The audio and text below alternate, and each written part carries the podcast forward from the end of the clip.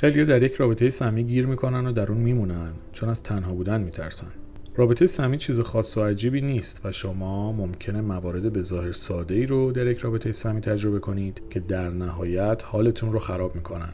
مثل اینکه اغلب نادیده گرفته بشین و به نیازها و خواسته هاتون توجهی نشه و در جهت عکس طرف مقابل فقط به دنبال منافع خودش باشه بدون توجه به اینکه شما چه احساسی دارین. یا ممکنه کاری کنه که شما حس بدی نسبت به خودتون پیدا کنید. این می‌تونه با انتقادهای کم اهمیت اما مداوم و تکراری ایجاد بشه. در چنین روابطی ما همیشه درگیر حسهای متناقضیم و نمی‌دونیم که آیا ارزشمون دونسته میشه یا نه. ولی چیزی که می‌تونه راهنمای خوبی برامون باشه اینه که به احساس درونیمون رجوع کنیم و ببینیم که آیا در مسیری که داریم میریم واقعا خوشحال هستیم. یا اینکه به خاطر ترس از تنهایی فقط داریم حرفهایی رو تحمل و حسهایی رو تجربه می‌کنیم که ما رو از خودمون دورتر می‌کنه.